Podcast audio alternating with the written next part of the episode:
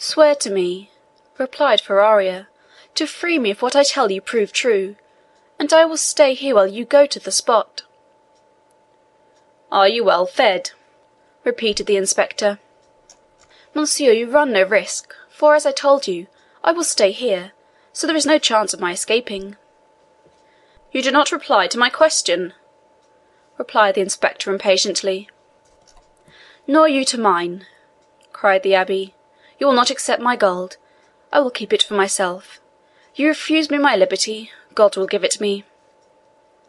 And the Abbé, casting away his coverlet, resumed his place and continued his calculations.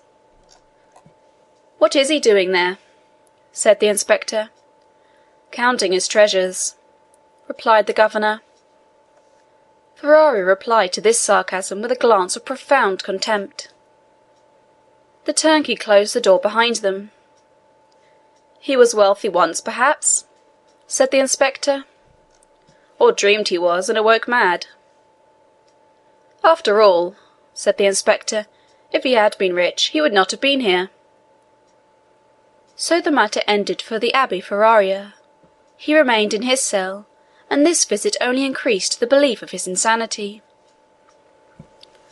Caligula or Nero, those treasure seekers, those desirers of the impossible, would have accorded to the poor wretch, in exchange for his wealth, the liberty he so earnestly prayed for. But the kings of modern times, restrained by the limits of mere probability, have neither courage nor desire. They fear the ear that hears their orders, and the eye that scrutinises their actions. Formerly they believed themselves sprung from Jupiter, and shielded by their birth, but nowadays they are not inviolable.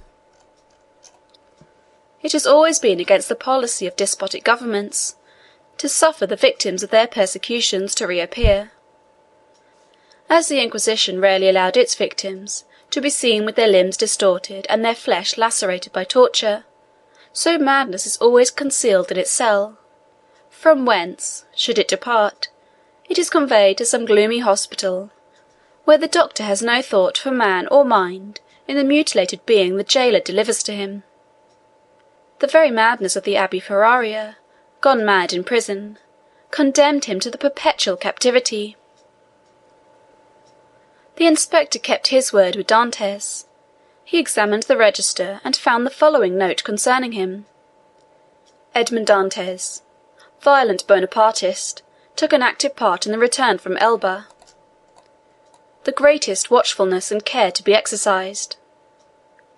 This note was in a different hand from the rest, which showed that it had been added since his confinement. The inspector could not contend against this accusation. He simply wrote, "Nothing to be done." This visit had infused new vigour into Dantès.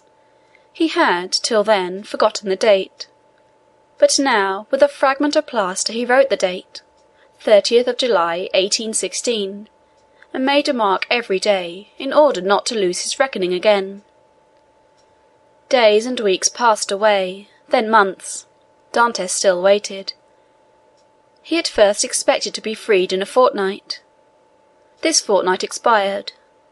He decided that the inspector would do nothing until his return to Paris, and that he would not reach there until his circuit was finished. He therefore fixed three months. Three months passed away, then six more.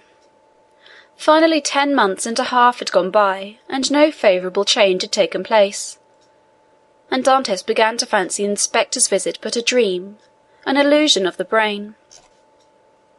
At the expiration of a year, the governor was transferred.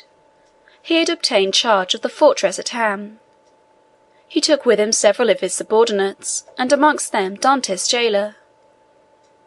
A new governor arrived, it would have been too tedious to acquire the names of the prisoners; he learned their numbers instead. This horrible place contained fifty cells. Their inhabitants were designated by the numbers of their cell, and the unhappy young man was no longer called Edmond Dantès. He was now number thirty four. CHAPTER XV